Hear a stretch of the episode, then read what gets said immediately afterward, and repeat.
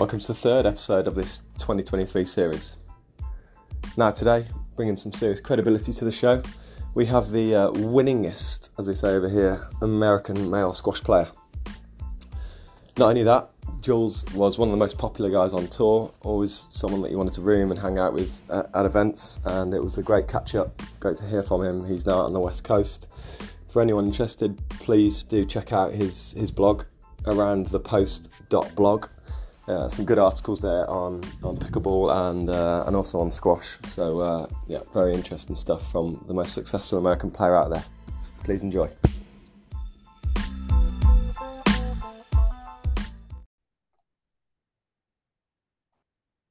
Recording in progress. Trez up. Well, Jay, How are you? very, very well. mate. This is becoming very regular, regular occurrence, isn't it? Uh, well, yeah, is it? Uh, is it was it last week we did it? I can't even remember. I can't remember our dates, but um, yeah. I mean, compared to a two or three year break, um, every one or two weeks is not too bad.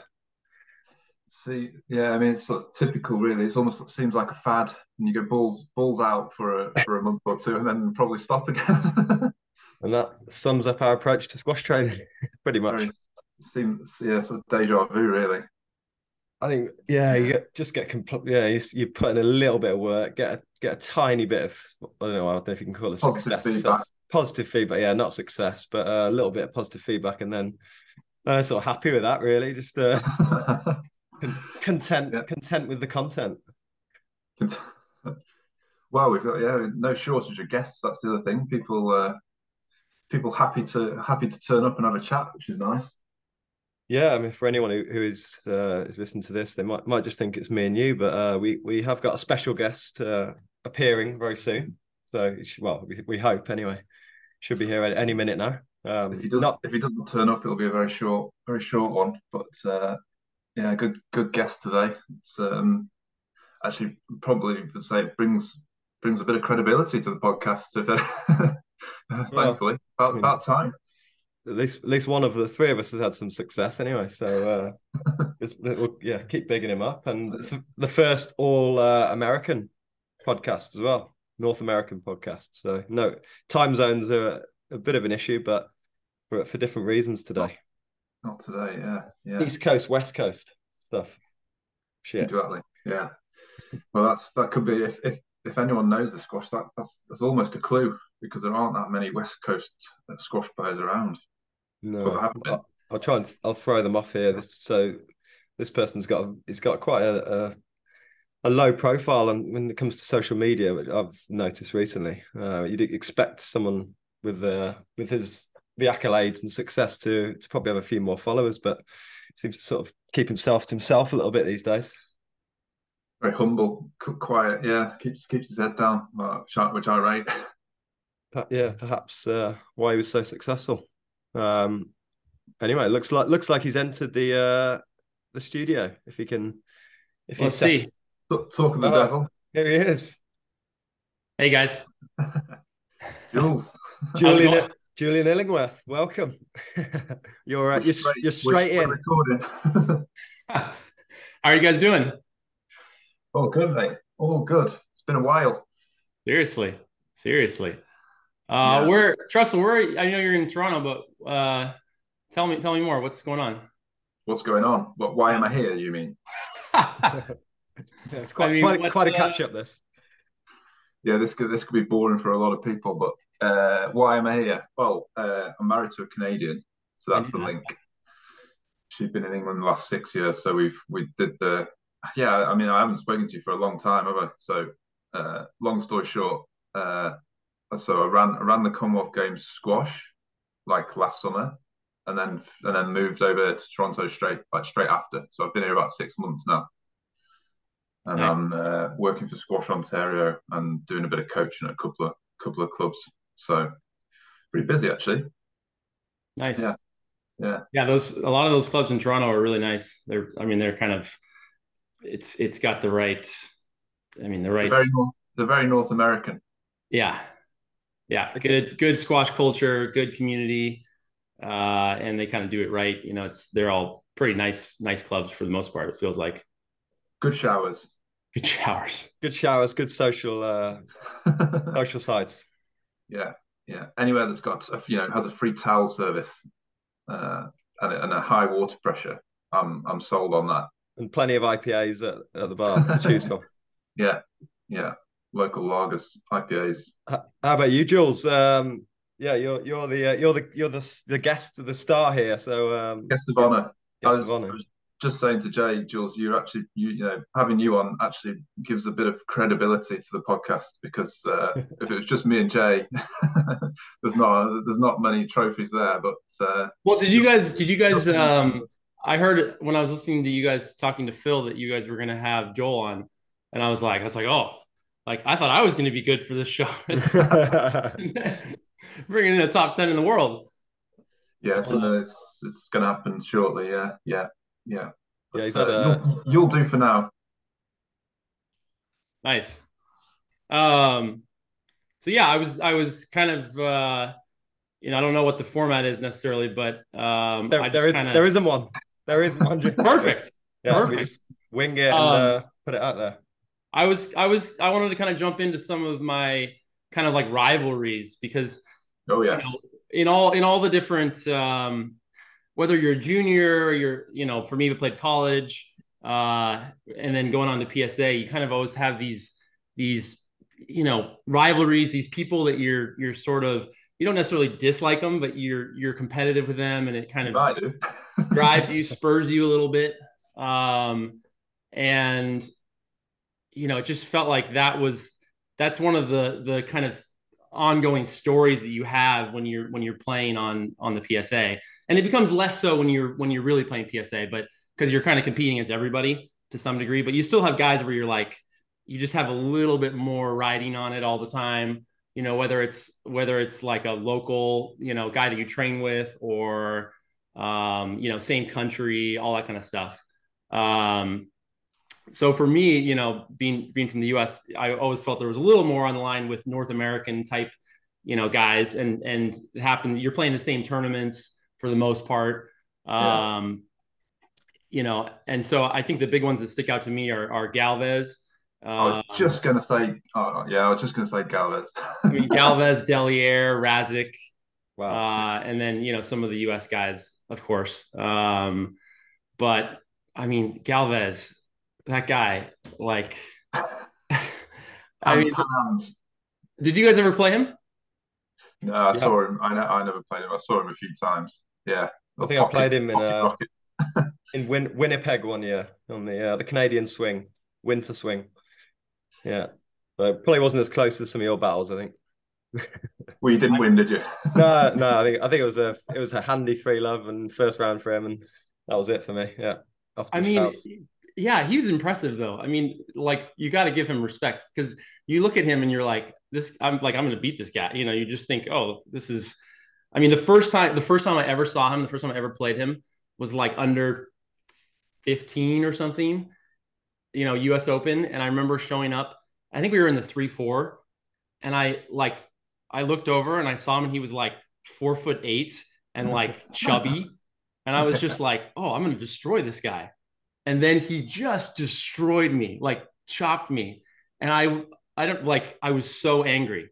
Like i just like i did i was i remember just sitting on the court for like two hours afterwards like hitting like doing solo and just being like head, in- head in hands, head in hands. like just totally totally totally destroyed. Um but you know we played we we probably played i probably played him more than any other guy. Um and we had we had a stretch when i was i think i was still in college where you know you'd show up and you'd draw out of a hat for the qualifying and Yeah. we played each other like i mean it's drawn out of a hat we played each other like eight out of ten tournaments we just kept drawing each other uh, and at that point, he was better than me. So it was like, kept on losing to him, like just very frustrating.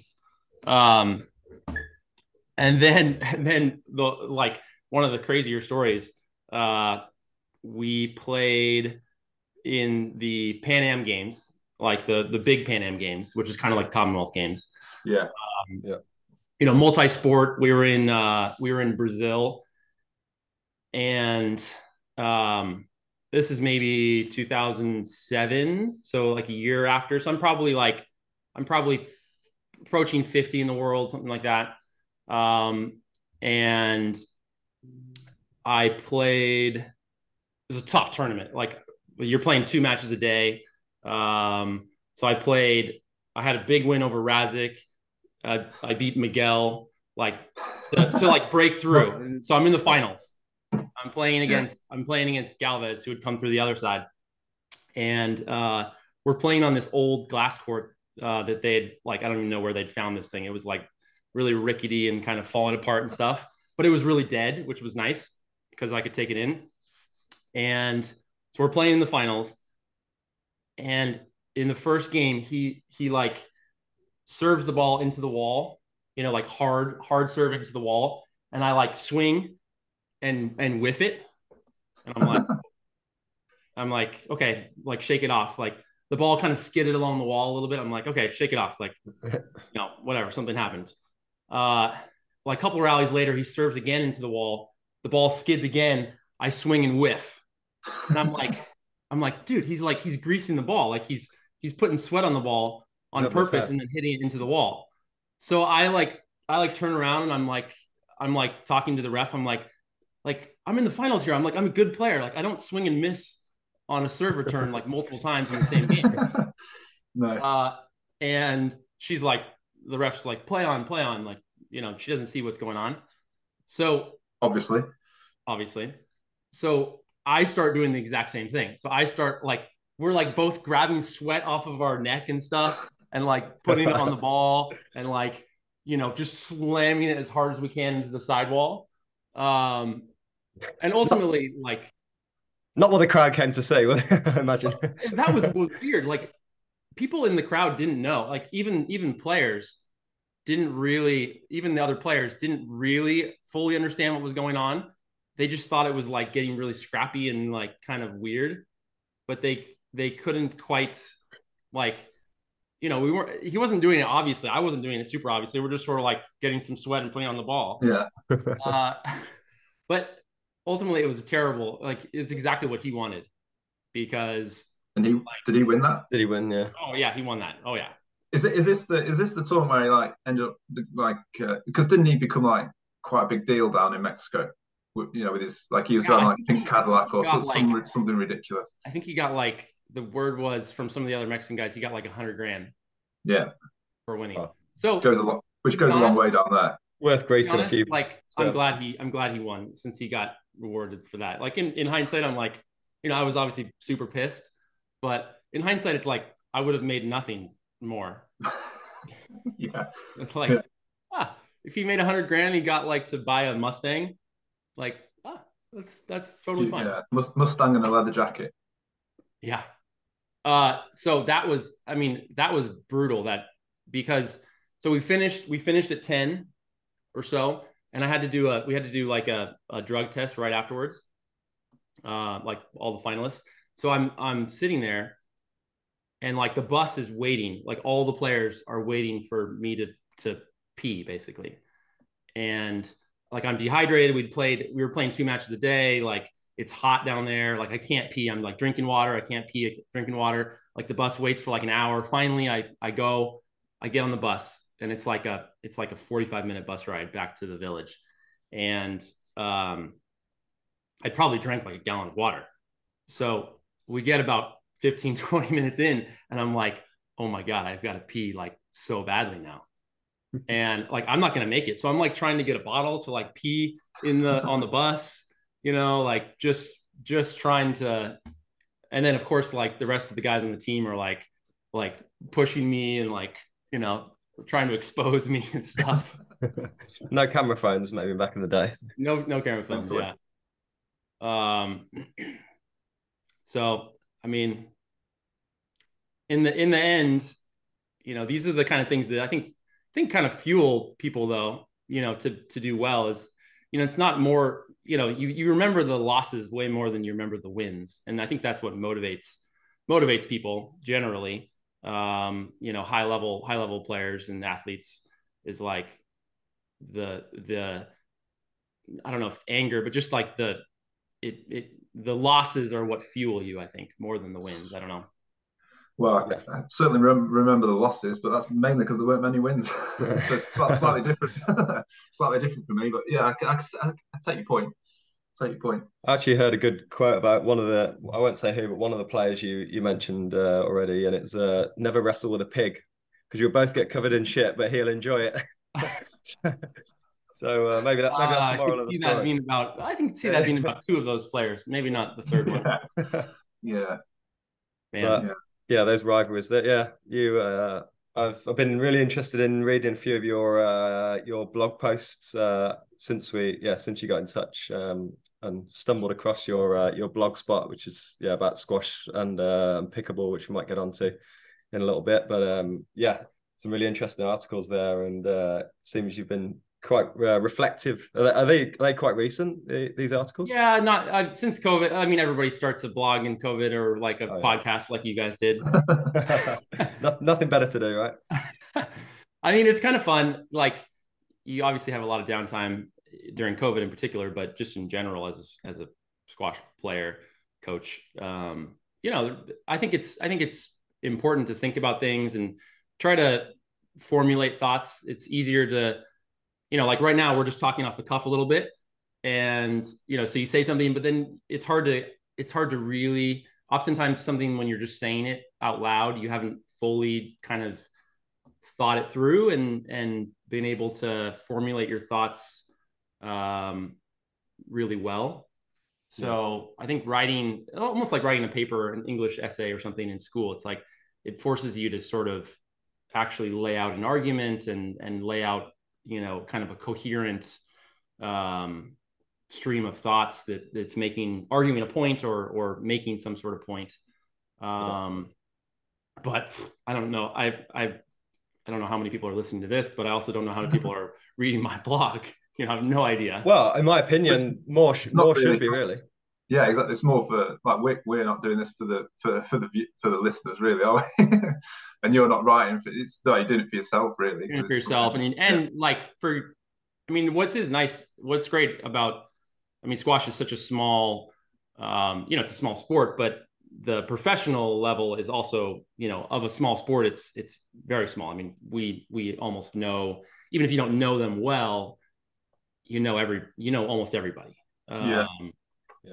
So it's, you know, if you were a random writer on tennis or golf or something, it's like you look at a blog, like you have no idea who those people are. Like, Yeah. you know, yeah, whether they've got any credibil- credibility, or, right. Or even if they do, you know, ro- locally or regionally, it's just like there's just so many of them that, um, you know, it's it's it's kind of fun looking at when you look at you know Daily Squash Report or whatever whatever, and you just see random random people that have put out content, um, you know, in the squash world. You you're always one or two points of separation from them, even if it's yeah, you know. Although now I'm starting to see people coming on PSA where I'm like, I don't know who that person is. That's you know, well, that's a sign of age. times Jules. change. Times change. Yeah. I think I think the interesting thing there uh, there is that um well in my opinion yeah you know actually, actually listening to someone who's you know been there and done it uh you know I don't know whether I thinking back to when I was young whether I was oblivious to it too but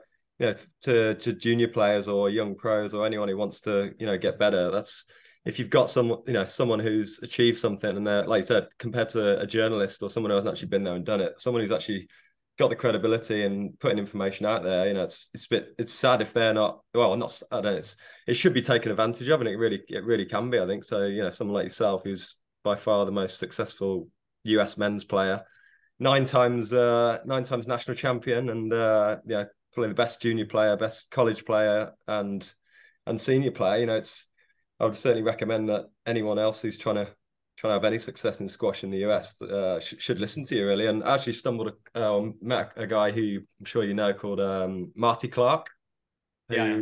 was also he was I think four times uh, national champ, and he he's up at he lives up in sort of upstate. Uh, I think it's either New York or Connecticut, but at one of the schools there, and there's, they've got a good junior program there. But he was saying that, and I had actually had a hit with him a couple of weeks ago uh, at Nyack, um, and he was.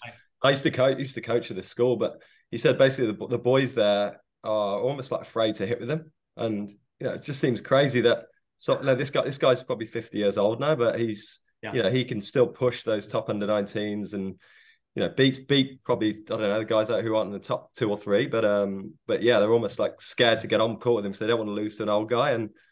I don't know. I think that's that's that's a bit sad, really. If you, uh, you know, there's such a good resource there of information and yeah, uh, I mean, somebody US, can really help US you. Juniors is is an interesting.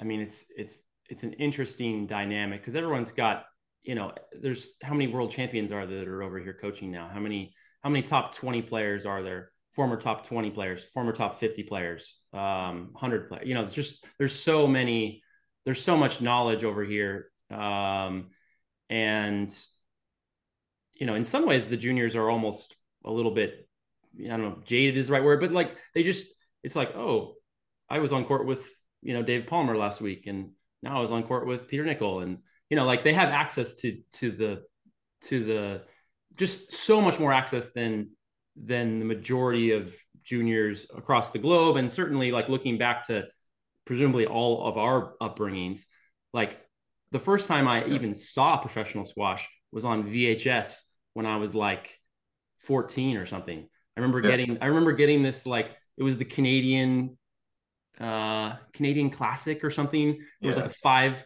a five uh, five match set of like Power, Ricketts, Boswell. Um, I can't remember who else. Uh, maybe Dan Jenson or something. It was just like I remember watching putting these in the in the VHS and watching it and being like, wow, this is this is unbelievable.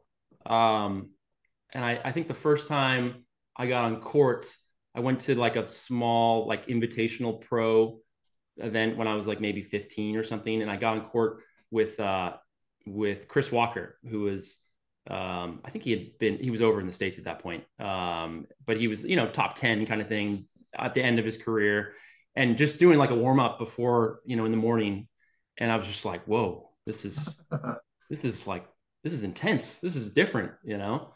Um, so, and in some ways, that maybe that's healthier. I don't I don't know you know maybe, like, maybe valued it more because it was yeah it was it wasn't something yeah i mean it becomes special whereas yeah i think a lot of these kids now that they, they have access to so like yeah like you say make palmer or nicol it's almost it's almost too much or they take it for granted or they don't realize how lucky they are to be able to and not all of them you know obviously there are yeah. there you know it's in, in any junior in any junior group let's say you get you know 20 juniors in probably in any sport even that are 12 13 14 years old. There's going to be the spectrum of kids who are really into it and are, are on engaged and and you know switched on and and kind of taking advantage of whatever situation they're in. And there's going to be kids who are they're just you know that's just not their personality and that's maybe their goals are not the same as other kids. Yeah. Um, but yeah it's interesting and i was kind of thinking about this a little bit. I'm curious what you guys think do you think it's an advantage? Like, would you rather be, let's say, your situation, your guys' situations where you're middle of the pack in a in a really strong group of juniors, or from a country like England where you've got you've got all these great players, and you're you have this pack that can kind of push you and and um, but but you're not having feedback saying that you're great. You know, you're not having the successes versus let's say someone who comes from like for me growing up where it's like oh you're the best but mm-hmm.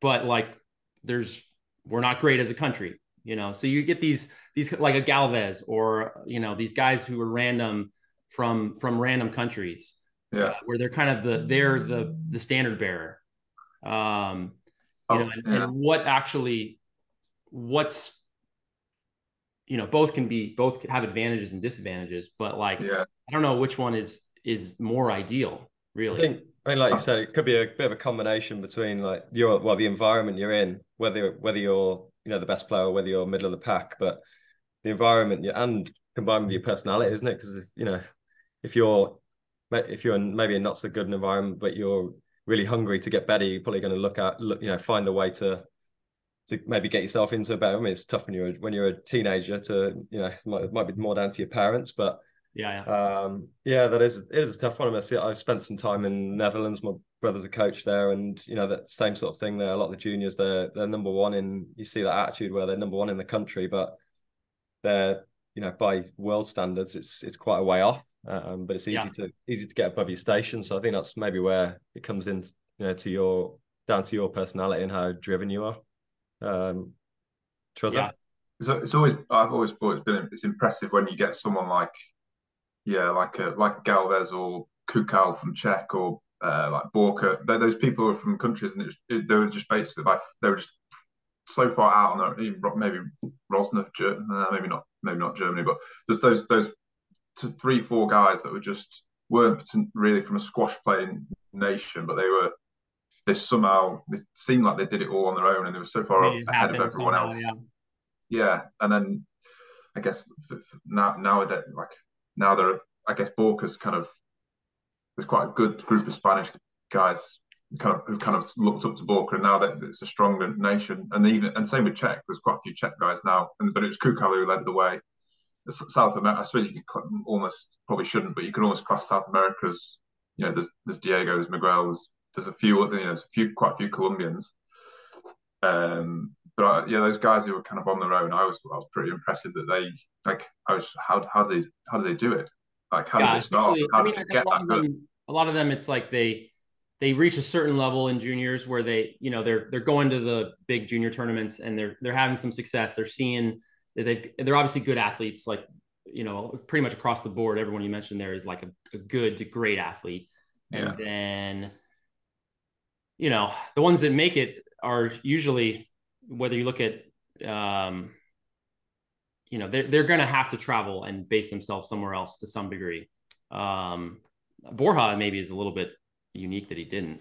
Yeah. Um, I suppose like he's playing leagues. He's playing yeah, he played a lot of leagues. you know, um, he did spend time in, in England at the start, like when he was 18, 19, didn't he? But then the rest of the time he just stayed in stayed in Santiago, which is yeah, and he, he did all his training. Gus, you know, spoke to him a few times when he was when he came to the England for leagues, and it, he did. Yeah, he basically did it all. Apart from when he travelled for league, it was all he used to say solo and ghosting. Oh, well, yeah. that's pretty impressive. Yeah, because there was no one else to hit with it, over there. That's, that's crazy, really. Yeah. The travel, the travel of PSAs, especially at the like, you know, the guys who are playing only the majors, you know you're treated pretty well. It's like you only got to play. You're you're flying into major cities. You're playing big yeah. events. Um, you know, I was a little bit of a hybrid where I was playing some big events, but still traveling to the. You know, I played a lot of like 10ks and stuff. Um, yeah. And I mean, you never know what you're going to get when you go to those when you go to those things. Talk about rickety, uh, rickety, rickety glass courts and uh, yeah, yeah. I can remember. Uh, well, one other Galvez story actually. This is, I think this is the last Galvez story. Um, we need. We, I think we need a Delierre story though. oh God, we'll, we'll have to get Delierre stories. Uh, the last Galvez, and it doesn't really focus on Galvez, but kind of. I don't know. You must have had travel problems in your guys' days as well, but oh, so yeah. I was I was yeah. just graduating and self-inflicted. Self-inflicted. It was this was totally and Phil Nightingale actually plays a role in this in this. Uh, oh wow, good. Love, just tying stuff. it all, tying it all in. Um, so I I entered this tournament in Switzerland, and I I think it was even it must have been after I graduated, but I was maybe living in New York or something, and um, it was in Lausanne, and I thought, oh, that's funny. Like they spell Lausanne different than like how I think of Lausanne. So, yeah. so I buy a ticket to Lausanne. I see where this is going. I arrive there, and uh, you know, I, this is before before you know mobile phones and stuff, but email is the thing. And um, so I corresponded with the person. They said, "Okay, yeah, go to the train station here. There's a McDonald's. Call me. We'll pick you up. You know, the the club's just a couple minutes away. Not a problem." So so far so good. fly in, take the train into the you know center of the city. Uh, I'm actually with uh, with Sarah, who's now my wife. Um, so just dragged her dragged her into this. Uh, I called the guy from the from the pay phone. I'm like, yeah, I'm, I'm by the McDonald's. You know, I'll see you soon. Okay, great. so we wait half an hour or so. I call him again, and he's like, "Yeah, I'm here. I don't. There's nobody here. I don't see anybody." And I'm like in the middle of this giant plaza with like thousands of people. I'm like, okay, something something's wrong here. Oh, wave, uh, wave my racket. yeah. So we have a little back and forth. Realize that I'm essentially about 200 miles away from where I should be. you know, on the opposite side. I'm supposed to play the next morning or the next day, whatever, uh, probably afternoon. Um, luckily, we had like a Euro rail pass thing because we were going to be there for a couple days afterwards. So it wasn't going to cost us any money, but we we get on a train, figure out that we can make it there by evening. So get to the right city, take a cab to this to this uh, little rundown um, little rundown motel that was the the hotel for the for the week, and it's like the kind of place where there's not even a there's not even a check-in. You know, it's like after hours, it's just like closed. So I'm kind of like I don't know what to do. I'm like I see a few players. I see Phil. You know, don't, he comes out. Share a room with Phil. He can speak German. he can speak German, which is a plus.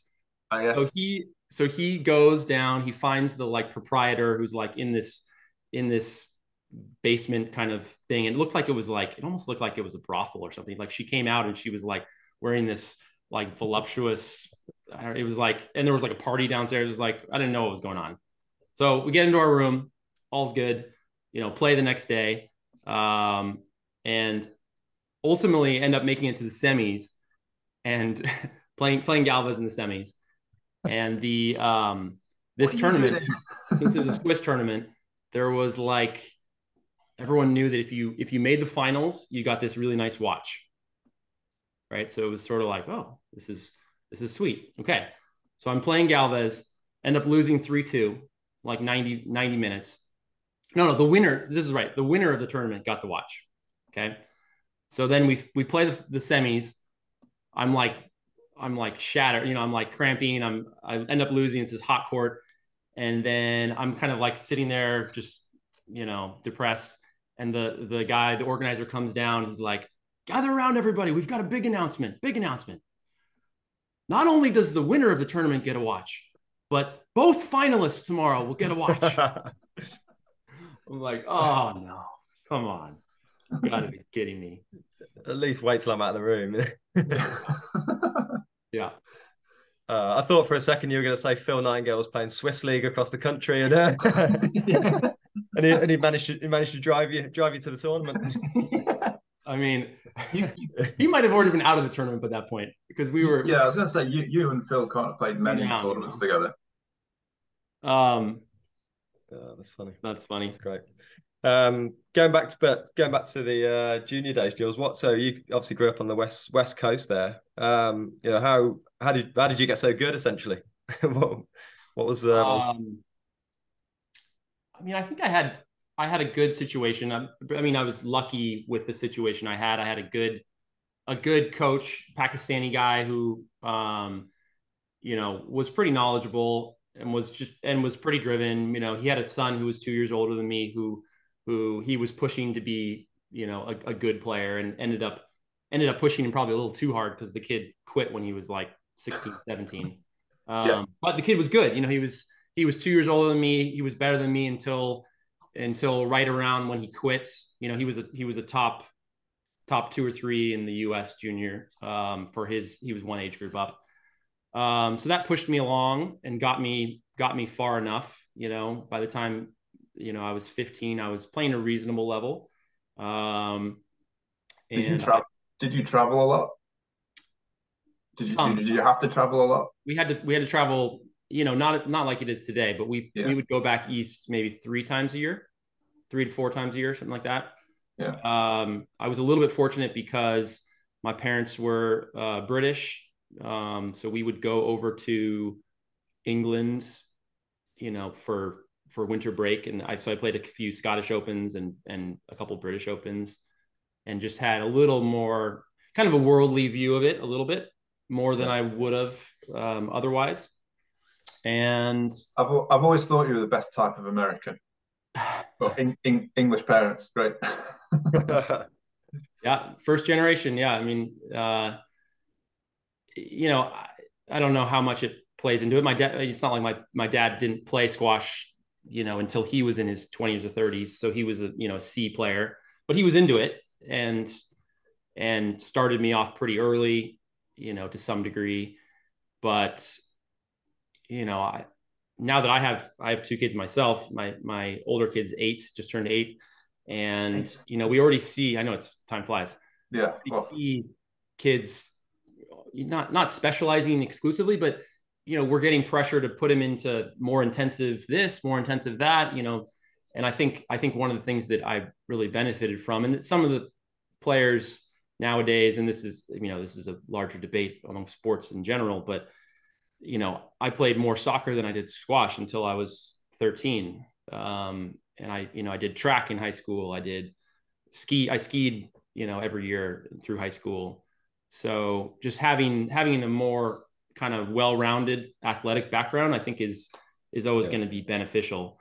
Um, even if it even if it stunts you a little bit, you know, if someone spends all their time hitting a squash ball, you know, when they're when they're 12 or 13 or 14, they might be better than you because they you know they've dedicated all there's such a skill component to hitting a squash ball yeah yeah but if you want to be the best you know 16 17 18 onward then you know that's where kind of the athleticism and the the um that's just i think there's a lot of upside to having multiple multiple sports background and um both both physically and mentally and just you know awareness and and there's just so many so many benefits i think.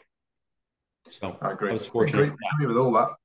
Yeah have you, have you got is uh, roger on the court yet plays a little bit he plays like once a week he yeah. comes to clinic once a week um getting when we get him when we can get him there it's uh his his grandma sometimes picks him up and brings him over um and he likes it. We've been playing some ping pong, play a little pickleball. He's really into soccer. Yeah. So we'll see. That the good part is I got him holding the racket right. Oh, good. So, and, and, his wrist, his wrist is good. So at that point, it's like okay, that's, that's, the difficult part. Yeah. You know, if you can get if you can get kids at a young age doing those two fundamental things, then because that's so hard to change when you get a 12 year old who who holds the racket wrong. Yeah. You're like, yeah okay tell me about it we need we need lessons for the next nine months and then we can then maybe um, it will be better and that's not the most fun part for them is it trying to change it's that brutal. it's brutal yeah it's hard to hard to hard to motivate kids like that. You know we we at the club you know i think the biggest challenge for for us as coaches and we're we're not in the super competitive you know we're out on the west coast. Most of the families don't you know they're not exposed to like high octane intensity mm-hmm. squash kind of next door. They don't see it. So so they're not switched on in the same way that the east coast families are.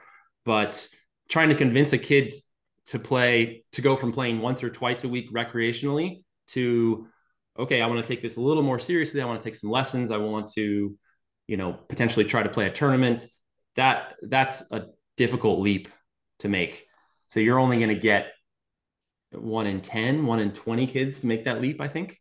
Yeah. Yeah.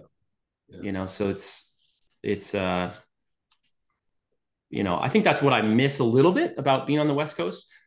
There's, there's two things I miss. One is, well, I guess they're kind of all boiled at the same point. Just being, being around, you know, the squash scene, you know, yeah. like if we, if I lived on, if I lived in New York, like I would see you guys all the time. You know, it yeah. would be it's just easy. You know, like you you're yeah. always running into you're always having these kind of casual conversations and meetups with with uh, coaches and pros from other from from other clubs and you know there's events there all the time people are coming through it just it just sort of um you know you're once you once you leave that area in the united states you're you're just you're kind of on your own even if there's a few other people around it's you know you're you're very isolated. Um, mm. So, Jamie, how many how long have you been playing doubles? I've been seeing you playing some. what's the and when are you going to get Trustwell? Has Trustwell told you I've about tried. his, his illustrious? Tried. Uh, I've only played doubles with Trustwell once. Do you remember? Do you remember that Trustwell? Oh yes, right. So every, people have been asking me to play doubles over here quite a lot, and I just haven't got around to it. And and everyone's have you played? And I always say, yeah, I played one. Like, I played like once years ago, but I can never remember when that when it was. I, I just know I played. Now I remember it was at Mac, wasn't it? Yeah. Didn't go well. It did not go well. Holy. No. No. I thought you might like, you might be all right. Like so so for my wedding, we had we had some squash guys out and we had a little event to like fundraise so that it made more sense for guys to come. And I'm having an, an, an, an, an exhibition. an exhibition, some singles and then and then some pro am doubles stuff. A and hmm, who's the pro and who's the am though? that was that was the issue. Yeah, that was definitely the issue. I don't know if I've ever seen somebody swing and miss. Well, so many times. As many times. That, well, well more, you, more, than you, you against Galva. yeah, against more Galva. than you against Galva. it was about. It was yeah. It was probably similar. I thought you'd be all right, Chester, with your tennis background, you know, but you've done you're quite good all round racket racket. I, I think what's happened is I've, I've blanked you know, blanked that out of my mind completely, and you've just sort of triggered a flashback to I can remember. Yeah, I can I can remember like I can remember the court now. It's just around the corner, isn't it? Around the corner. Yeah, the, right around the corner. Yep. Yep. I mean, if, if it was yeah. wedding if it was wedding week, maybe it had a you know a few a few beverages the night before or something. well, pro- probably, but that's not. I mean, that's not an excuse, is it? There's no way I can blame. Should still no be blame that. Should still be yeah. making contact, really. Yeah.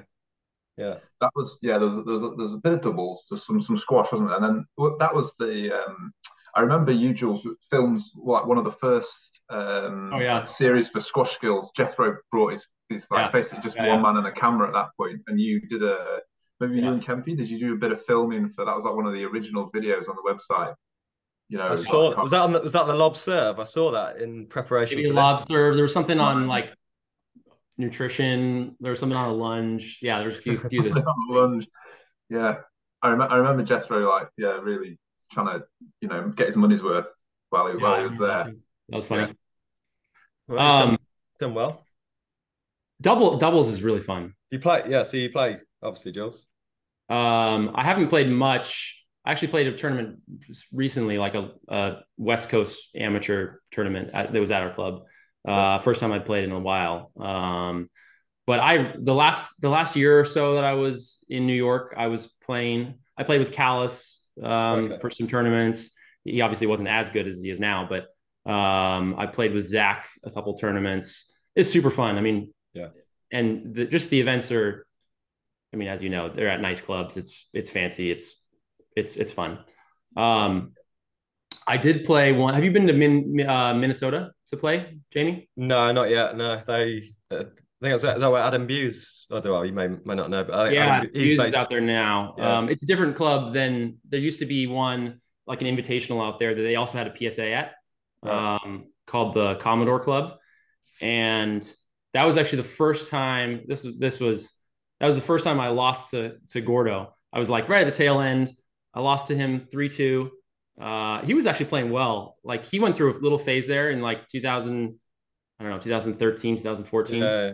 Where he yeah. was like he became he put it together. He put all the he put it together for for a moment there, um, and was like really tough to play against. Just like he he he always was like awkward and like blocking and doing all this like you know just being big and stuff, but it almost like worked against him a lot of times. He would like just get himself in these weird situations.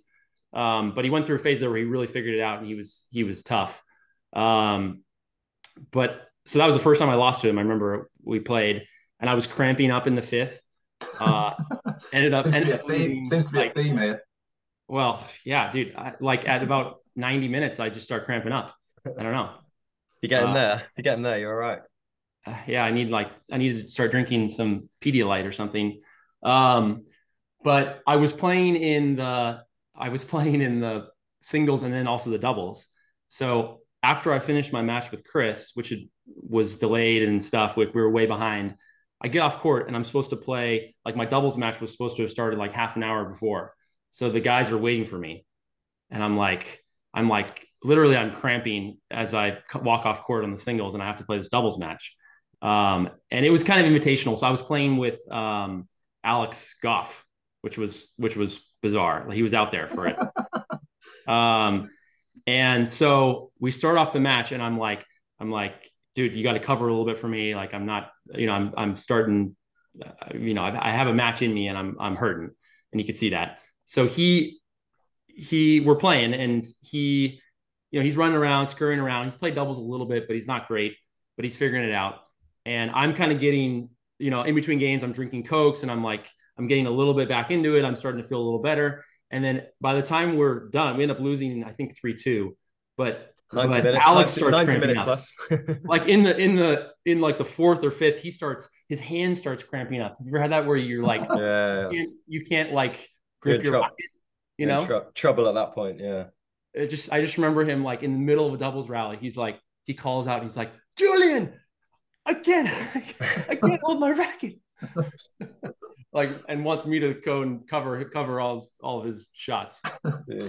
Like oh Maybe, uh, maybe you and you two could, you know, get together and uh, join the tour then.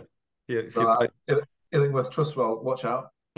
uh, I mean, I wish in they had time. more. If they had some more double stuff on the West Coast, I would be. I'd be in to play a little bit. I mean, Yeah. I've been up to Vancouver for an invitational a few times. I mean, I know there's one in Denver. Like, is it this weekend? Maybe. yeah, I think it's a mix. Yeah, mixed. Yeah. It's a mixed one, yeah. yeah, Even Denver is like, it's like a two and a half hour flight for me from here. yeah, yeah. Yeah, it's probably the last. No, you don't want to be doing the tour, do you? I mean, that's that's why it's so good being here. Obviously, uh, it's just So nice. Yeah, like plenty of- everything's within Boston to Baltimore.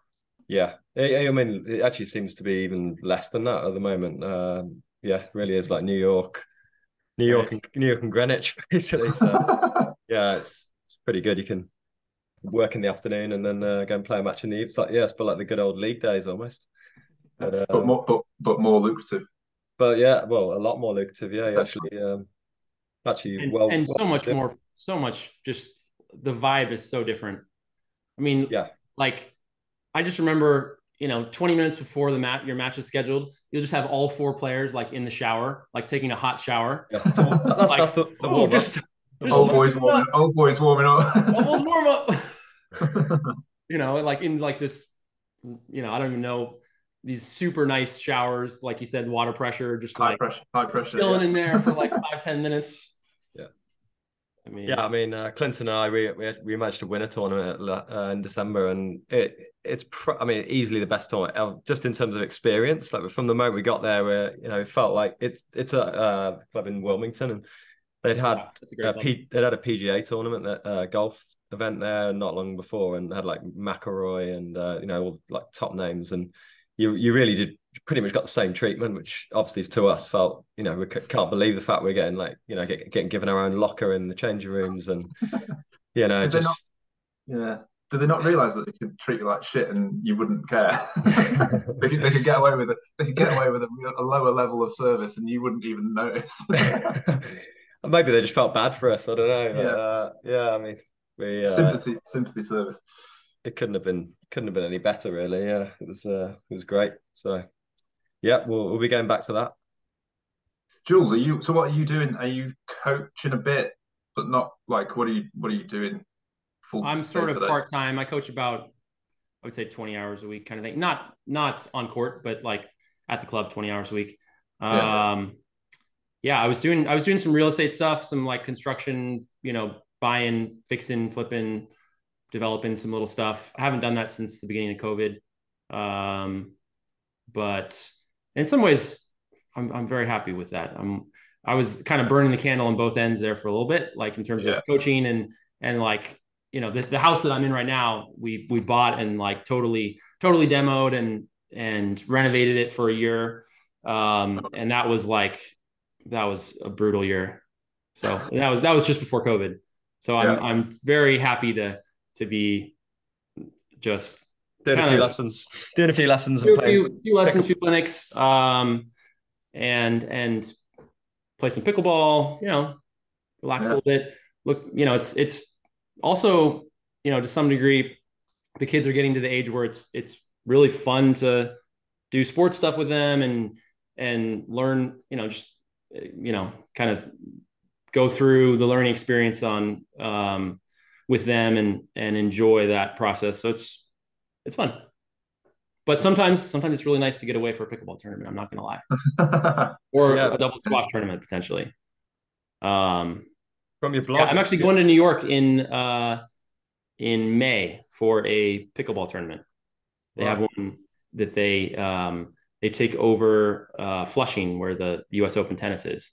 Oh, really? They restripe all the, you know, they restripe it all for pickleball, and wow. for that week or whatever, they, um, they. So I'm I'm really looking forward to that. I haven't been to the East Coast since COVID, so I'm I'm really excited about that. So are you? Uh, like what's what's your level in pickleball? Are you, you um, I'm. I mean, I play some pro events, but I wouldn't really call myself a pro. You know, I'm just not playing enough to be that, and and physically, I can't really do it. You know, um, if I play more than twice a week, I just feel I feel my knees, my back, like yeah.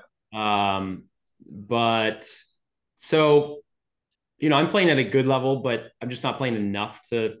And, and there's there's a bunch of young guys coming in. I mean, it, the sport is changing so much in the last three years. You know, is that, is that how long you've been playing it for? Yeah, I started at the beginning of COVID, like a lot of people. I mean, yeah. Um, so even if you're a good tennis, even if you're like a really high level tennis player, like it's going to take you a year to be playing at even a, a low pro level. And nobody's just coming on and like day one they're chopping people up. It's just, yeah. you know, it's it's not like tennis or squash where you have to spend years and years like perfecting your technique and and striking the ball in the exact way. But it it just takes enough. It's going to take a lot of reps to get fluent with with the day. It's kind of like if you started playing double squash, like you're going to have to spend 100 hours before you're even. Well, I don't know. Well, maybe for you, maybe for you, maybe 150 for you. oh, I said maybe. I don't know. I think. I mean, I mean, think about the doubles. It's interesting. Like I remember I remember John White when he first started playing doubles, everyone was like, "Oh man, he's going to be so good. Like it's not yeah. going to be even fair. Like he's going to be yeah. you know, and he was he's good. You know, he got he got good, but he wasn't like he wasn't amazing. Yeah. yeah. You know, same with I mean, Jonathan Power was like he was he's not bad, but he's not great. Um, even I mean, even Cam Pilies now and Cusk, like they're figuring it out and they're good, but it's taken them a little while. You know, it's not like it's yeah. just um, so someone like Callis or even Manek, Ben Gould, Damien Mudge, like those guys weren't weren't like amazingly high level singles players, yeah. but they're good enough. And then and they have the right frame for it. They have the right, you know, it's just it's just it's it's similar, but it's different.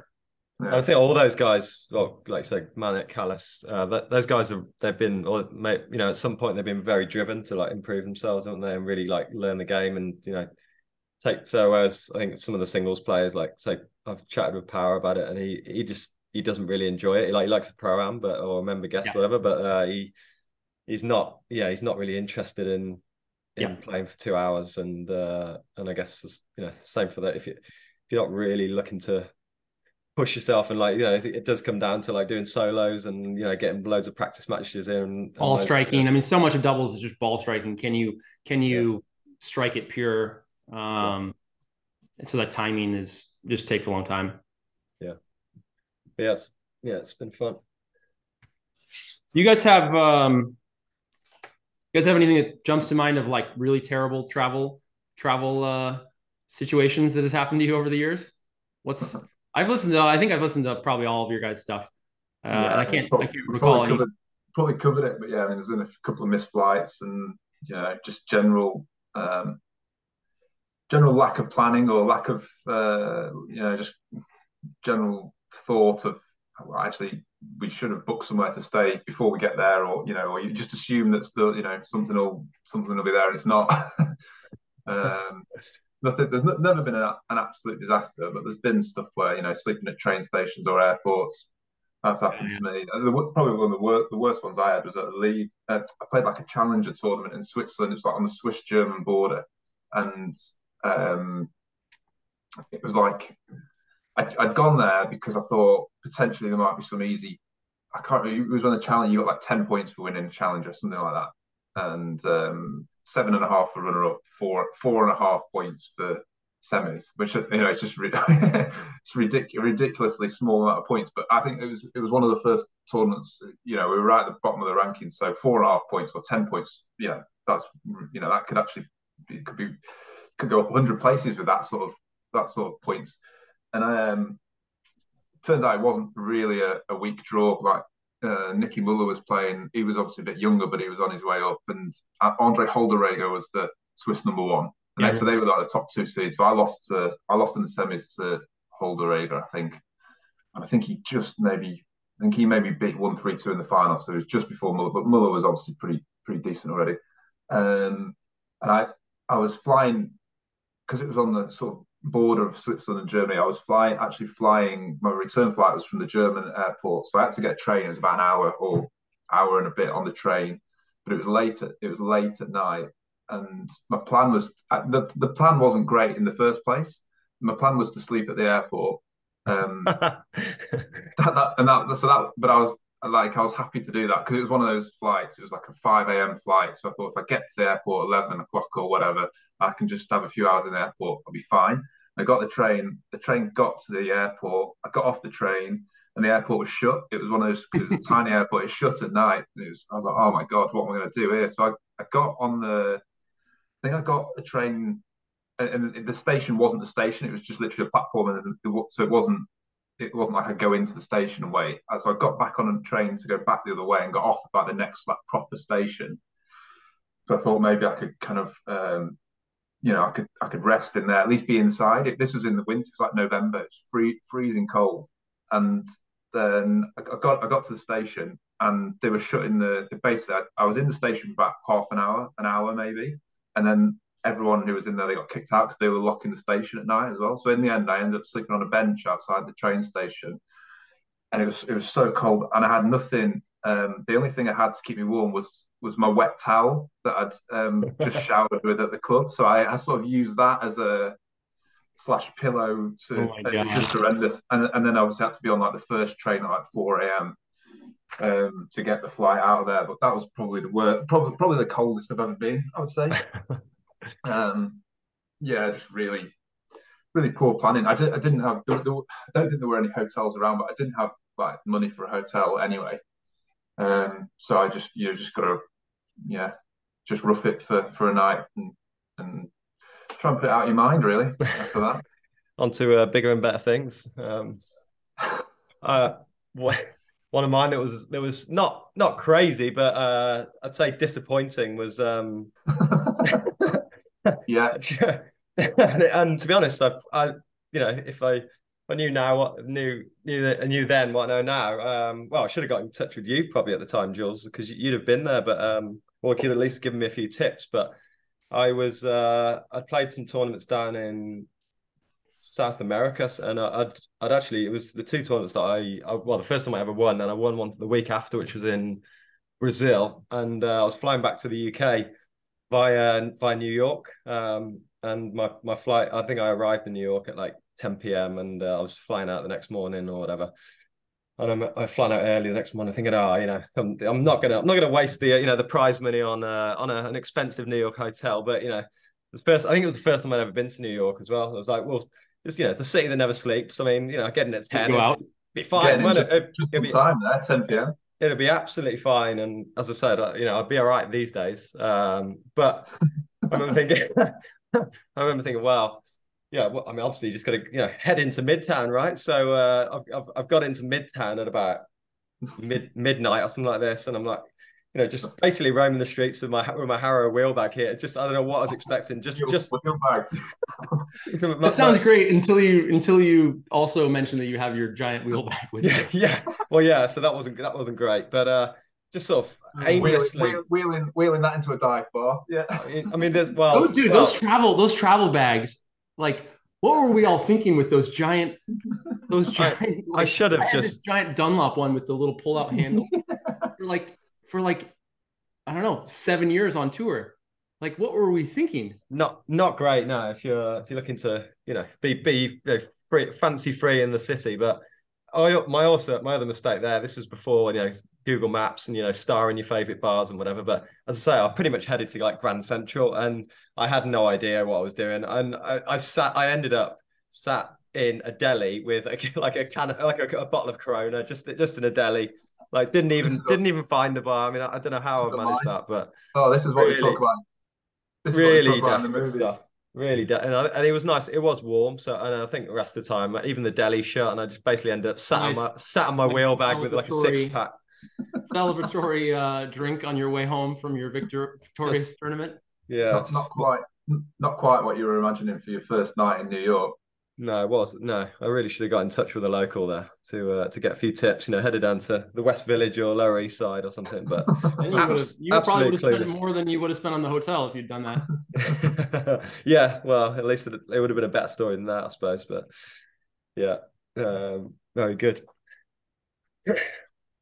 um, I guess the only other things that I that I uh, you know that come to mind. Um, hey, did you guys? Oh, by the way, did you guys see? Did you guys see that um, college squash clip like from a day or two ago where the Penn guy got disqualified? Yeah, see it. Yeah. No, I missed that. That's brutal. Poor um, Gilly. I can't imagine this. Yeah, poor Gilly. Well, uh, Gilly. it's not a, it's not a, it's not a conduct match for a start. Yeah, I, mean, I, was, I don't know what I, I don't know um, I don't know what the, the, sort of the context and what was going on the rest of the I think match, it was four four. It was four four. That was the decider match to send it the deciding match? Oh, oh really? Wow. If, well, if if if that was the deciding match, and that's a like, I mean, just a little like basically there was a let, and then the guy, the guy gave him a little push, and the guy overreacted and like went into the wall. Like, I mean, the like, other the other the other players like sort of got in the Penn guy's face from what I could see, is kind of screaming in his face, but like really close, like really close. And the Penn guy's just he hasn't pushed him hard or anything like that. But it, it sort of like get away from me. Would you you'd be like, come on, mate, like get out, get out of my face. And the and the, I think it's Trinity, it's Trinity, yeah. And the Trinity guy's gone down like um, like Jack Grealish, or he's just dived on the floor. I mean, you wouldn't like a bit like Marwan against the Saudi of the week, where you just think, wow, that seems a, a pretty over, you know, big reaction considering you've just been. He has touched you, yeah, but he's not pushed and the guy's just gone down to the floor, and the referee's given a conduct match. And, that, and then, and then, and then the, the guy's got and then the guy's got up pretty quickly, hasn't he? Because the Trinity guys have opened the door, kind of telling him to come off quickly. I guess because they realise what's happening. Try get off the court before they can ch- change their mind, or you know. And the and the guys sort of yeah, I mean, face it's, again. It's pretty crazy. And then the Penn guys, like, the, the referee's given a conduct match, and the Penn guys just sort of stood there. He just looks like, what? We, what's going on here? I yeah, that. That just seems bizarre. Dana Dana Santry is the Penn guy. He's a nice, nice kid. So that's. And was that the final or semi? That was no. That was that was in the semis. Uh, four four to put Trinity into the finals. Um, wow. I can't imagine Gilly would have been happy. I wouldn't have thought so. No. Well, I mean, although he's right. you know he's matured. He's like you know he's he's got to play it a little cool now. Like you know he's he's respectable. You know. Yeah, that's pretty. uh it's pretty tough though. Like they got they got stitched up last year as well in the final, didn't they?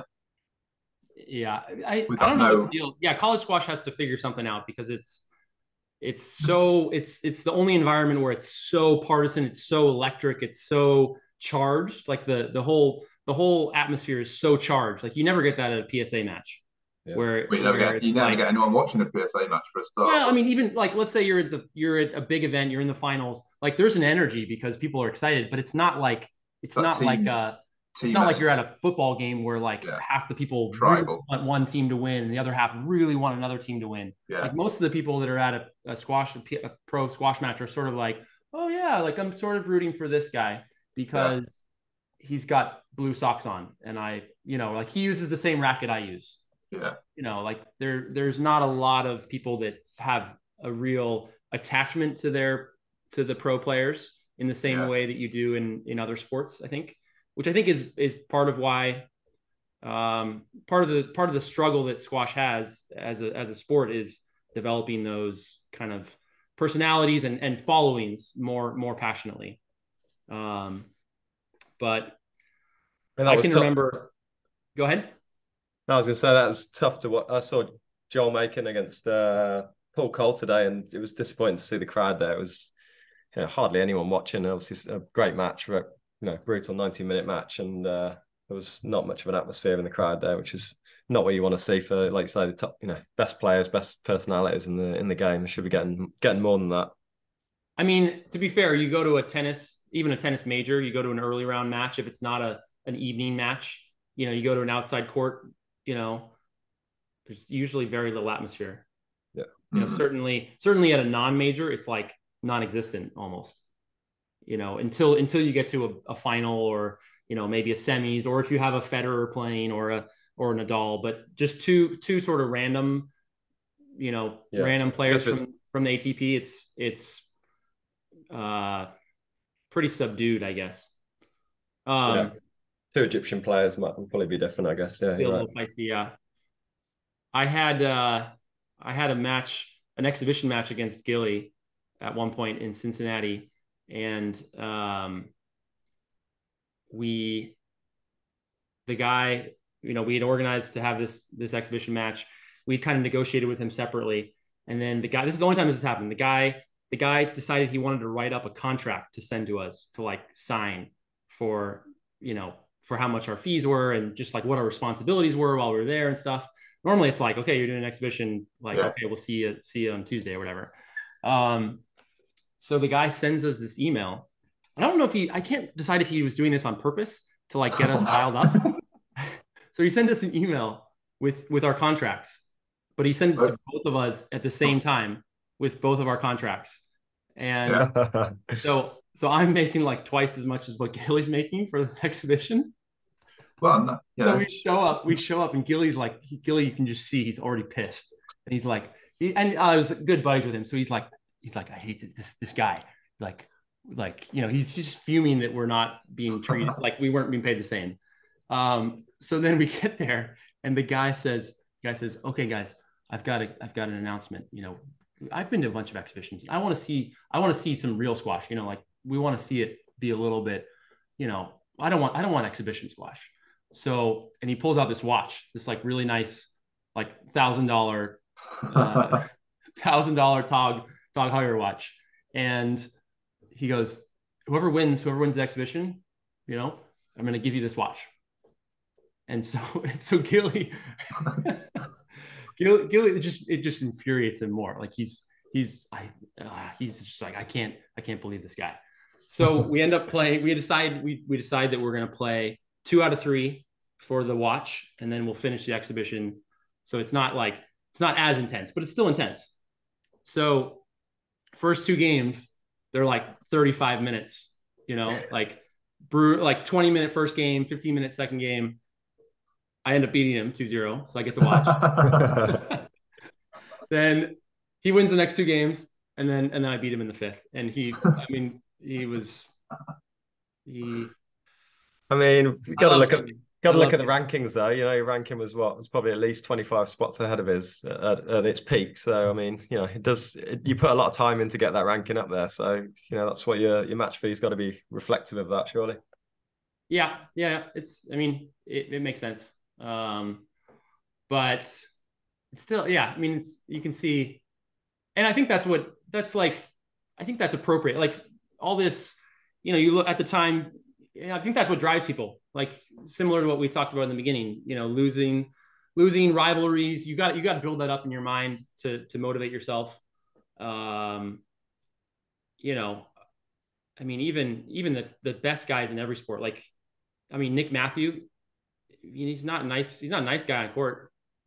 You know, like I played him. I played him one time, and and uh, you know, I was pissed afterwards because he like he was pushing me. He pushed me into the wall really hard one time. Like, um, did you go down? Did you dive? No, I didn't dive, but I was like, I was like, turn around. I was like, what's you know? And I had like won the first game, and and so he, you know, he started getting mad at me, you know, like to fire himself up, and yeah, and that's what that's what guys do. They're gonna find some. They're gonna find some sort of enemy, whether it's the ref, whether it's the other player, they're going to find some reason to like motivate themselves if they're feeling like they're not playing well. Um, and, and that's just, that's the reality of, of it, whether it's, you know, I don't know, maybe Asal is a little bit over the, over the line and over the top, but, um, you know, I I think you can't really fault you can't really fault sports guys when they're when they're when they are aggressive. I don't think, in my opinion, um, too much. You know? Like you say, a lot of time it's not it's not as uh, it's not always as it seems. It's it's that they're you know, trying to find an extra edge, or you know they're, they're feeling a bit flat and they need something to uh, yeah to motivate themselves. So, but yeah, there is there's definitely a line, isn't there? And yeah, trust you're you're the you're the stats guy, right? Well, I mean, it depends what you want to know. how do you, how do you even look up like how do you find stats head to head of of uh, you know one player versus another player, all that kind of stuff? Because I'm pretty sure, I'm I'm fairly confident in this, but I'm not 100 percent sure because because I I could also see myself just blocking out a loss. But I'm pretty sure I'm pretty sure that I am probably the only person in the world who's one and zero oh against Marwan Shorbagy and one and zero oh against Muhammad El Shorbagy like un, uh, unbeaten against them. Decent. That's if that's true. That's a that's that's a good stat. Um, I got him at the right time. I got, him, I got you, him at the right time. You got out at the right time as well. I got out at the right time. Yeah, yeah. exactly. I mean, how old were these guys when you when you? uh, Muhammad Muhammad actually it was the week before he remember when he went on that run in the World Open where he like took out Thierry. 2018. 2008. Oh, 20, sorry, 2008. Yeah. Uh, yeah. Yeah. So it was like I beat him in the I think Saudi qualifying the week before. Um, probably, what spurred him on. Potentially. Yeah. I mean, because I remember I remember getting to the match and like everyone was like, "Oh, this kid's really good. Like this is, you know." And I played, you know, like I was nervous. You know, I knew he was good. I played well. I beat him. Um, and then I was supposed to. Play, I played Joey Barrington the next day, and we arrived. It was at his dad's school, whatever, wherever that is. Millfield. Uh, Millfield. Yeah. And we arrived the next day, and and it was like 20 degrees hotter. No, like, turn, turn the thermostat like, up. Cranked it up. on, cranked it up. Jonah's uh Jonah liked the hot court as well, didn't he? Yeah. Got it figured out. Um, and then I beat uh I beat Marwan in Hong Kong.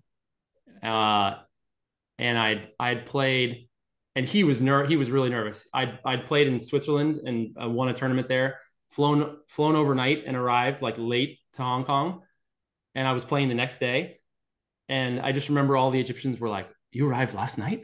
Like, what are you doing?" Confident. Uh, and it was, it was actually it worked out well because he was like he was nervous. He was you know like he was still young enough. I think we were about the same ranking. Um, but I was, I was yeah, probably, I You could probably find that out if you on on squash info, but you need um, you have to get like a, an account so that you can go on Squash Info and look up like like latest tournaments and stuff. But now they put a lot of stuff behind a paywall. It's not. I, I haven't got one, but it's it's not very expensive, and that's I think you'll be able to get head head head heads heads heads there. You guys need to get a, you guys need to get a squash tourist. Just well, just well, just well, just happens to have a uh, photographic memory though, so it's he's fine. Um, I, I, I, have a good habit of remembering stuff that is completely useless to me in the real world. Uh, but but I can remember it. You know, if it's for you know podcasts like this, I'm, I can. It's ni- it's niche. Probably the only time it's ever useful. Then, then there's other stuff in my life which I should really remember that would be useful, and I, am terrible. I have to write everything down. um, that brings us on nicely to uh, the uh, the feature, the Eleven Love. So, so somewhat quick fire. We actually got a few questions here, Jules. Um, so I'll start off Quick, uh, quickish, yeah. Um, number one, the the most influential coach that you've had, or you had in your career. Ooh, um, that's a good question. Probably. I mean, my first coach, Khalid Mir, was pro- is probably. I mean, he got me most of the way. Um, so I would say I would say him. I mean, yeah, I think I think if you have a first coach that coaches you for 10 plus years, it's hard hard to hard to replace that. Yeah. Is he is he still work? Is he still in squash? He's still he's he's like 85 or something. Okay. Uh he he's but he still would be if he could, you know. He's he yeah. he loves it. But I had dude, I had this like old school Pakistani squash forehand, like elbow way up, like racket turned over, like But that the get get the analysis of that for the next uh, blog. the wrist, the wrist, dude. They're like that's all they emphasize when you're a kid. Is like is like strong wrist, strong wrist, strong wrist. Yeah. uh, number two, the uh, the biggest chopping that you've had on a squash court, and and by who? Ooh, obviously. God, um, I played.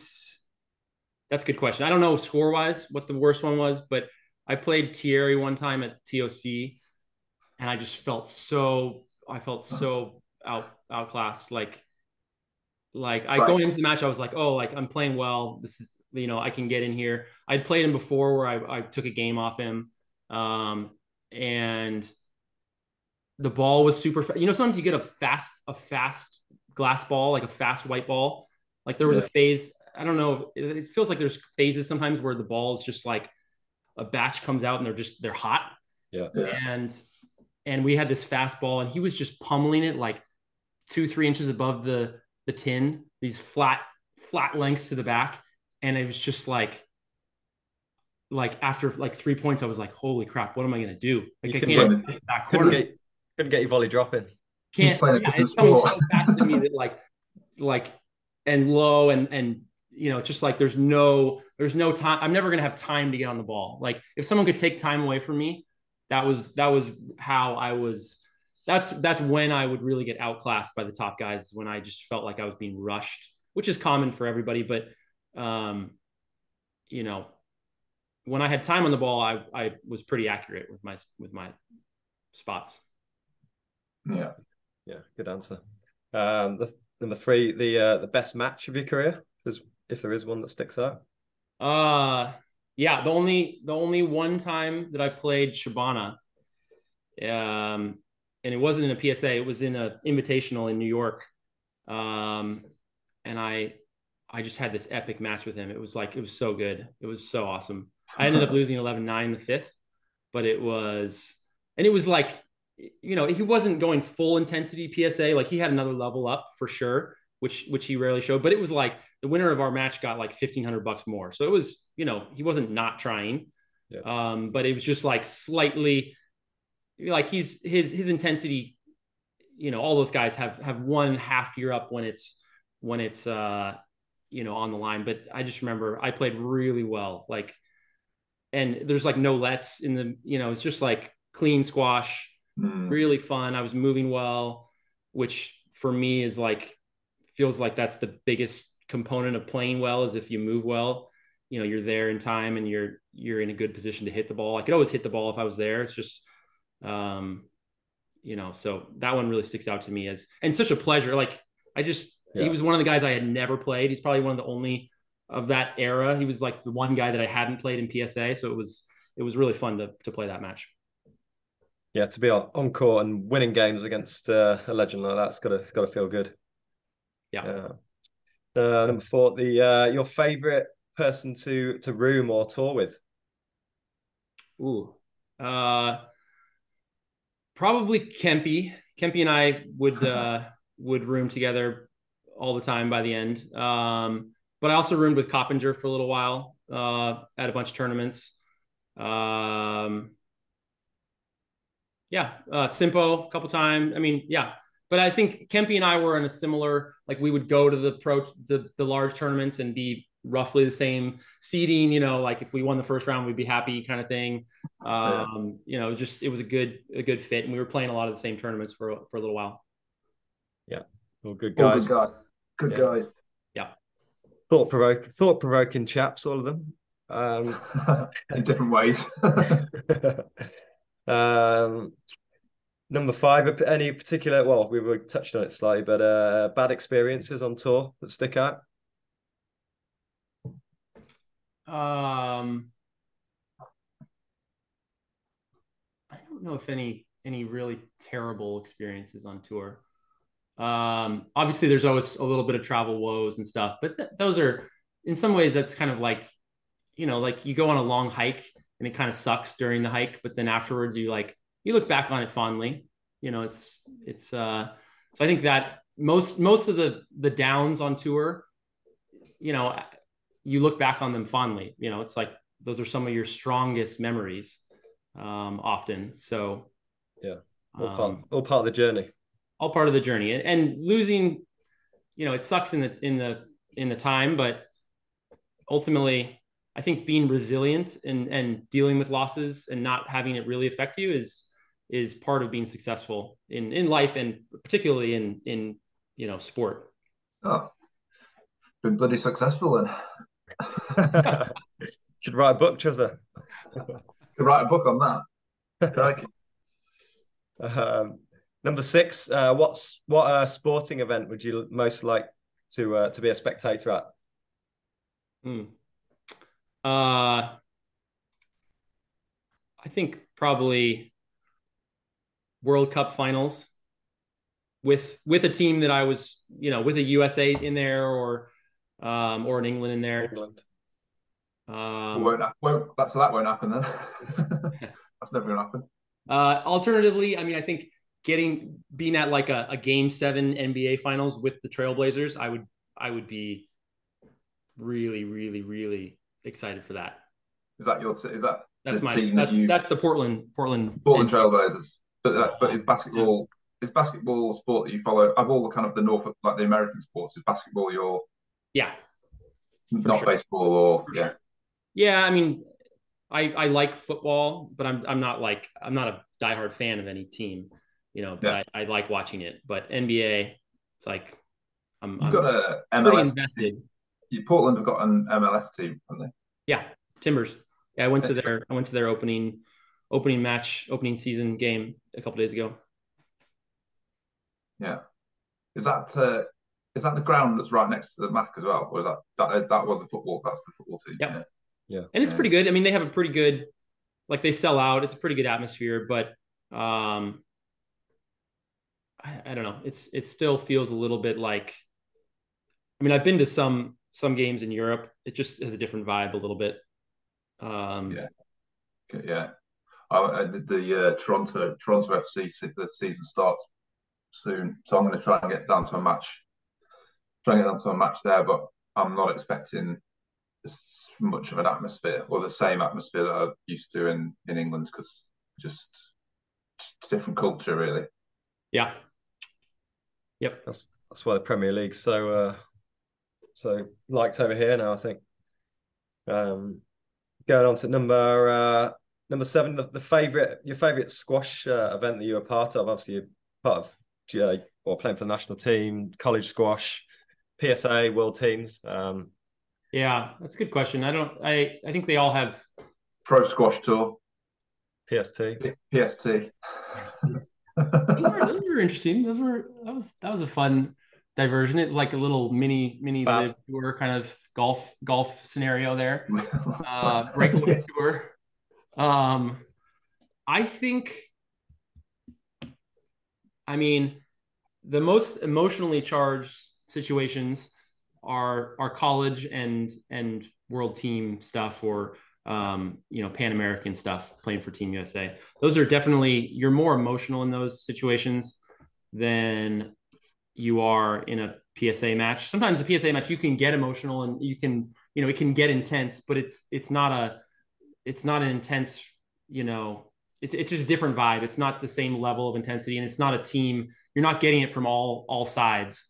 Um, so, you know, I think college squash was was very rewarding. You know, it's it's a very just being in a team atmosphere and um, kind of band of brothers kind of style, and and it's just it's it was very uh, a great experience. So I, I would go with that.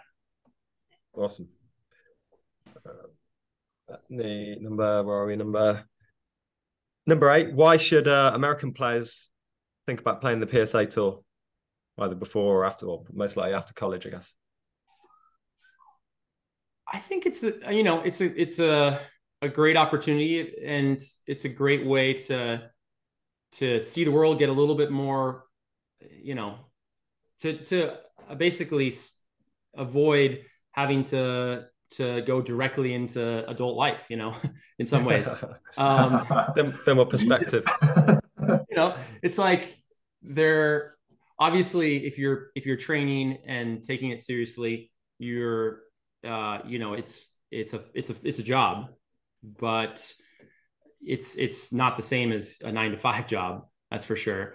Uh, and with with the with the support US Squash gives now, it's pretty viable and and you know you have a lot of support built in, which which we didn't have back then. But um, you know it's it's if you're at a good enough level, then it's it's a very I mean you see all these guys coming from Harvard. They're not US players, but you see all these all these guys coming from Harvard and they're graduating and they're you know they're they're playing already at a top 30 standard you know yeah. and then and then quickly making inroads up. Um so i i mean if you're if you're not at that level like let's say you're playing number number six for for uh you know yale and and you're playing at a 200 standard maybe that's a different conversation. There's still some value in in going for it but um you know I think the challenge is getting to that level as a 21 year old is yeah. is not easy, you know. Yeah, awesome. Uh, number nine, uh, what can squash learn from uh, pickleball? Obviously, pickleball's taken off, and uh, some squash people are getting quite threatened by it. But uh, what, what, can we actually learn from their events? And oh, well, from their events, it's the events are are I think are pretty terrible. You know, the, some of the some of the new events that they're televising I mean, it's it has some appeal. It's got some team aspects to it and stuff. But you show up to a pickleball tournament and there are no, there's very few amenities. It's like you show up and there's like some water and you know, it's like it's almost it's like it's it's like a cult following. Like people just want to be there. Like right. you know, talk about you know like us traveling to these small PSAs where they don't you know they don't pull out all the stops for you and it's sort of like they can like you like Trussell said like they can treat you badly and you're still going to come to them. Um, basically, it's like, it's like basically describing a, an abusive so much, relationship. There's so much demand and so many people that want to play and play tournaments and that they don't really have to roll out the red carpet. It's just sort of like, oh, we have courts, we have, you know, some organization. Here's some water, and you know, it's like, there you go. Like, uh, the weather's good. The weather's good. I mean, yeah, it's it's I think what you can what you can take from it is that if people want to play something, if people enjoy and if it's approachable and and easy, then people will do it. Right. If it's if it's easy and rewarding and fun to people, um, then people will do it. Squash is none of those. It's not easy. It's only rewarding if you're good. It has a brutal learning curve. You can't scale the courts. You know, you can't if like if all of a sudden you had like you know 5000 people that wanted to come and play a tournament like you could never do that. It's impossible. You can't you can't just like temporarily create you know 50 yeah. courts. Yeah. So it's it can only be played in a few small dense locales where they have that infrastructure. And that infrastructure is is under pressure around the world. So it's you know the US is probably the only place where it's really safe because there are so many institutions that have courts where it's not profit driven as its motivation for having the courts, whether it's a university or a private club. Um, you know, those courts are generally safe. Yeah, keep it niche, I guess. Just just like this. Uh, Ten the uh, your your favorite uh favorite well it could be current or um maybe current and ever player to watch squash player? Uh, I mean, I think my my favorite player ever. I mean, the easy answer is Shabana, of course. Uh, but I really liked Jonathan Power, even though like even though I can't do anything that he does, and I and I almost like, you know, like some people, I feel like there's a whole Canadian generation that wanted to play like him and just try, even though they can't. They're like, screw it, I'm going to do it. I'm going to do it. I'm going to try this stuff. Um, you know, and I, I definitely would try some of the stuff, but then I'm like, was switched on enough to know that like, oh, that's not ready. Like I'm, I can't do that. Let's, let's just tone it back. Let's, you know, just take little, little pieces of what he does. But I think he's probably, I think Power is maybe the most impressive squash player I've ever seen. Um, yeah. I mean, because Shabana is like, I know exactly what Shabana is doing. He's just like I'm doing what Shabana's doing, but just not as well. You know, it's like Yeah.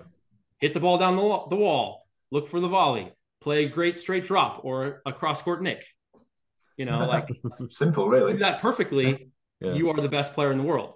Whereas power is just like disrupting the person's movement and and like delaying and and just like it must have been so fun for him to play to just destroy people destroy their legs destroy their movement you know make somebody who moves really well look like ordinary and and slow and terrible like that must be I mean that that's really fun. I mean, you all you, you get out there with like an A player, like a club A player, and it's like you feel like your your shots are. You're so tricky.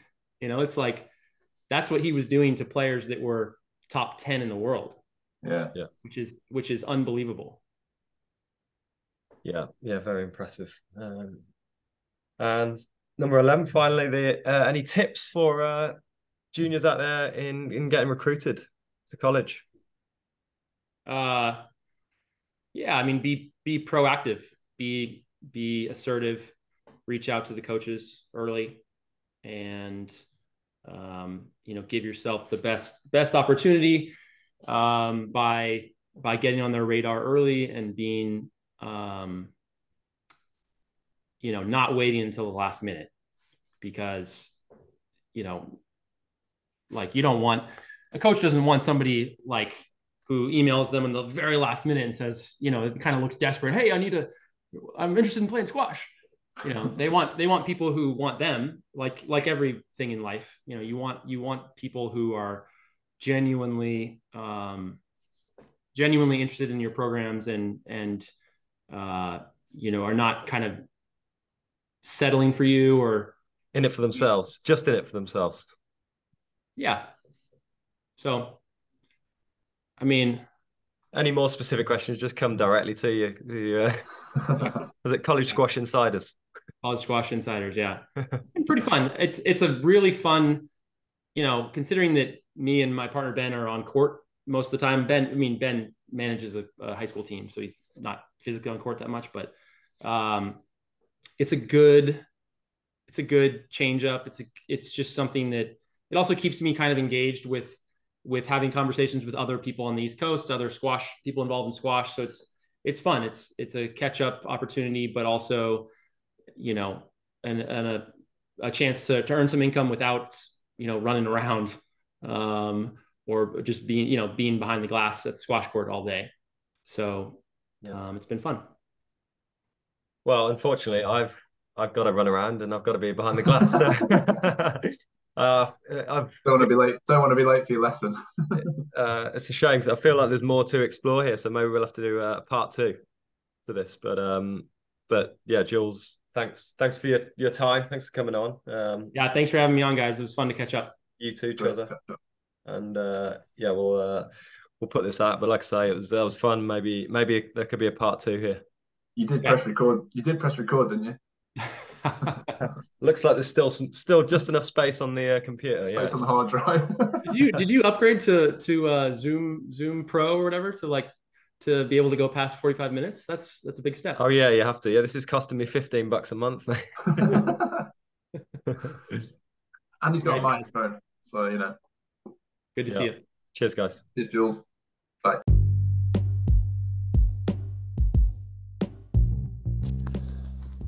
A great catch up there with Jules and Mr. Trustwell. We really are taking advantage of the uh, premium Zoom subscription in uh, some of these episodes, getting well over 90 minutes. Uh, if we had any bet- better editing skills, then we probably may have cut it slightly shorter than that. Hope you enjoyed it anyway, nevertheless. And if you, as always, if you know someone that might enjoy it, feel free to pass it on. Next episode should be with Joel Makin. He's currently on a great run at the Black Ball Open, so uh, I think we'll forgive him for uh, not wanting to use his mornings and chatting to us and actually get some practice and work on his body. So uh, anyway, I'm sure that'll be a good one when we get it recorded.